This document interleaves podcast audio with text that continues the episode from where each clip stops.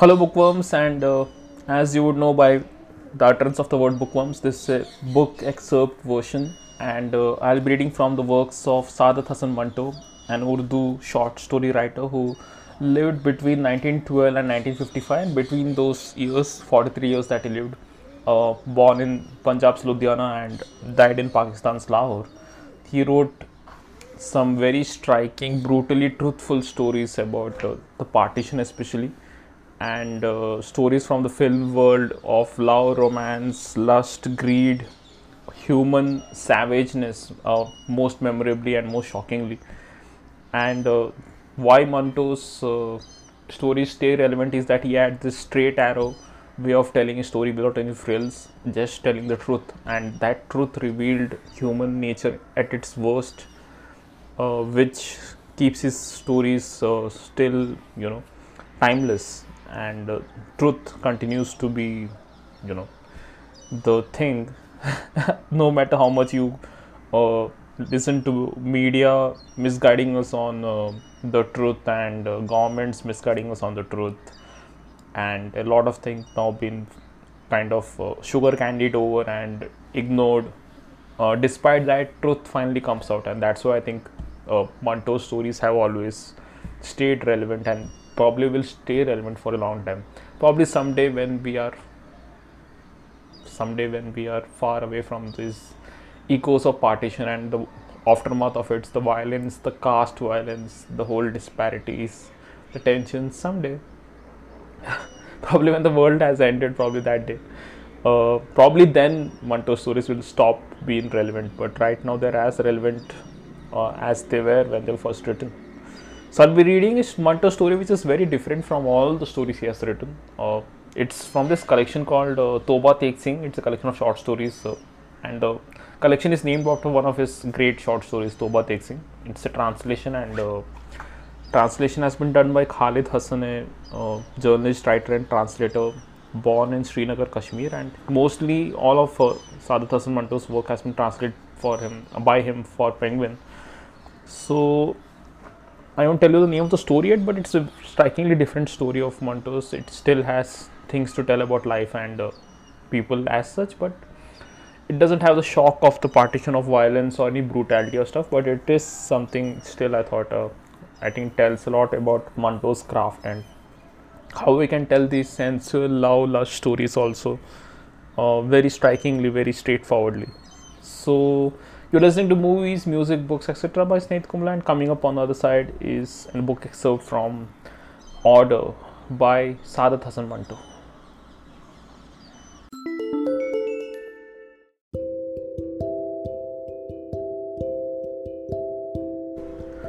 Odour by Saadat Hasan Manto. It was about this time of year. The monsoons had come, and outside his window, the leaves of the peepal tree danced as the raindrops fell on them. On the mahogany bed with the spring mattress that had now been pushed away from the window, a girl lay next to Randhir, their bodies clinging. Outside, in the milky dankness of the evening, the leaves of the peepal tree swung in the breeze like a golden ornament on a woman's forehead. This was how it had happened. Having already read everything in the day's paper, including the advertisements, he had stepped out on the balcony. That was when he had seen her. She stood under the tamarind tree to stay dry. She must have been one of the workers in the sweatshop next door that made rope. To attract her attention, he coughed up a couple of times, and when she looked up, he waved to her to come to him. He was tired of being lonely because uh, since the war, most of the young Anglo Indian girls of Bombay had joined the army's uh, women's auxiliary corps, while some had opened private dance places in the fort area to which only whites were admitted. Randhir felt bored and a little sorry for himself. His ego hurt because he was uh, far more cultured, far better educated, and much better looking than those uh, British Tommies who were welcome in these clubs while he wasn't because of his color. Before the war, Randhir had had several flings with the better known hookers from the Nagpada area and the Taj Hotel. He always thought uh, those Christian chokras who ran after them, sometimes ended up marrying them, offered no competition. He wanted the girl who stood under the tree as his revenge on Hazel, who lived on the ground floor and left every morning for work in her crisp new uniform with a khaki cap sitting at a jaunty angle on her fashionably coiffed hair. She was proud and flirtatious, expecting any man she came across to play court to her. She had also decided to ignore Randhir. Where Randhir made a sign to the girl who stood under the tree to come upstairs, he wasn't sure if he wanted her. But she had come anyway. He noticed that her clothes were wet and he was afraid she might catch a chill, so he said to her, Take your wet clothes off unless you want to catch something. He could see from her eyes that she knew why she was there. He gave her a dry towel to wrap herself in. She hesitated, but only for a second. Then she took off her lehenga that was tied around her waist with a cord, placed it aside, hurriedly covering her covered her thighs with the towel he had handed her and tried to wriggle out of her choli, which was knotted in the front. She couldn't undo it because it was wet. She worked at the knot that was half embedded in her deep cleavage, but it didn't yield. Finally, she gave up. I can't. It won't give. Randhir made her sit next to him on the bed and began to struggle with the knot. In exasperation, he tugged at it and it snapped, revealing a pair of throbbing breasts like new clay cups from a potter's wheel. Soft, round, cool, fragile, and sensual. Dusky and virginal, they glowed like two floating lamps in a muddy pond. It was the same time of year as it is now. The monsoons had come, and the leaves of the peepal tree danced as the raindrops fell on them. The wet clothes of the girl lay in a heap on the floor as she clung to Randhir, her naked body radiating a strange heat, a feel of goodness and warmth that one gets in a steam bath. She never let go of him as long as she stayed. They said no more than a few words. There was no need to because their breath, their lips, their bodies had made that unnecessary. Randhir's hand moved over her breasts like breeze over open land. Her nipples were small and there were dark circles around them. They pressed their throbbing bodies together and he felt as if he was engulfed by fire. Randhir was no novice to such encounters. He had slept with scores of girls and he knew the ecstasy of fulfilled desire. He had spent many nights lying next to beautiful women, his hard chest pressed against their tender breasts. He had known women who had no experience of men and who told him things one doesn't tell strangers. Then there were those who asked him to just lie back while they did all the work. But this girl, who only a few minutes ago was standing under a tamarind tree trying to stay dry, was different. All through the night, Randhir remained aware of the odor that her body emitted. A smell both pleasant and unpleasant, a smell he drank all night. The odor that came out of her armpits, her breasts, her hair, her belly, in fact, from every part of her body, was overwhelming. Had she smelt different, he would have felt nothing for her. But this odor had penetrated the inner recesses of his being and gone beyond anything he had ever experienced. It was the odor that had welded their two bodies together. He felt as if he was drowning in a bottomless sea of desire, the closest a man can come to total physical satisfaction, a state both transitionary and timeless. At moments, he felt as if the two of them were flying high in an indescribably blue sky. The odor cascaded out of every pore of her body, and every pore of Randhir's body opened up to drink it in. But there was nothing he can compare. He could compare it with. Perhaps it was closest to the smell of dry earth when sprinkled with water. Perhaps it wasn't. Her odor was not artificial like perfume, it was strong and earthy, like the physical union between man and a woman that is both sacred and eternal.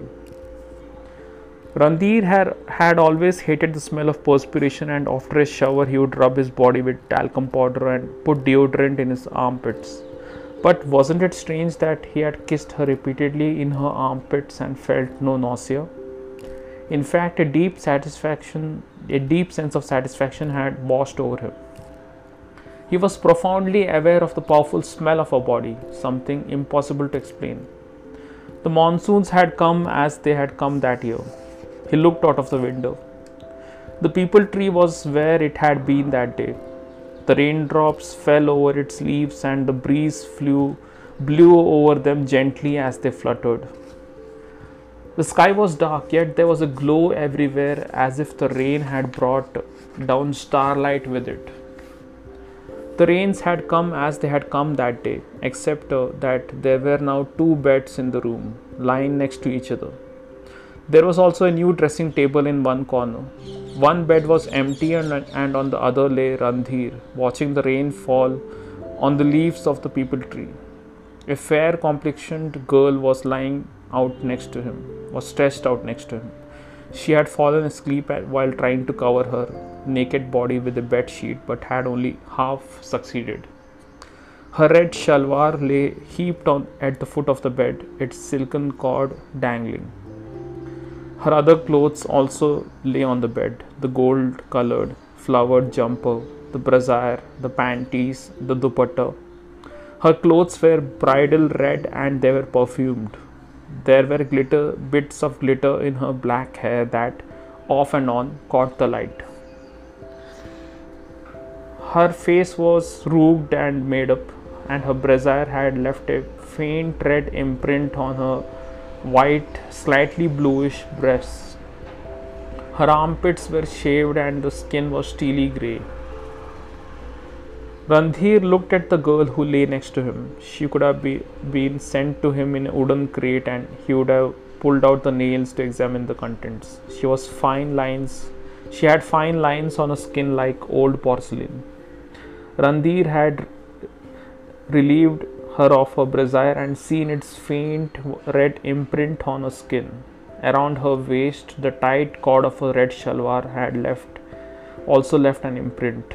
There were also marks on her skin left by the heavy necklace she had been wearing. It was the same time of the year as it was then. She, he could hear the rain coming down on the leaves of the peepal tree, the same sound he had heard that night. He felt a cool breeze rise and carry the girl's perfume with it. Randhir fondled her breast gently and a current ran through her body.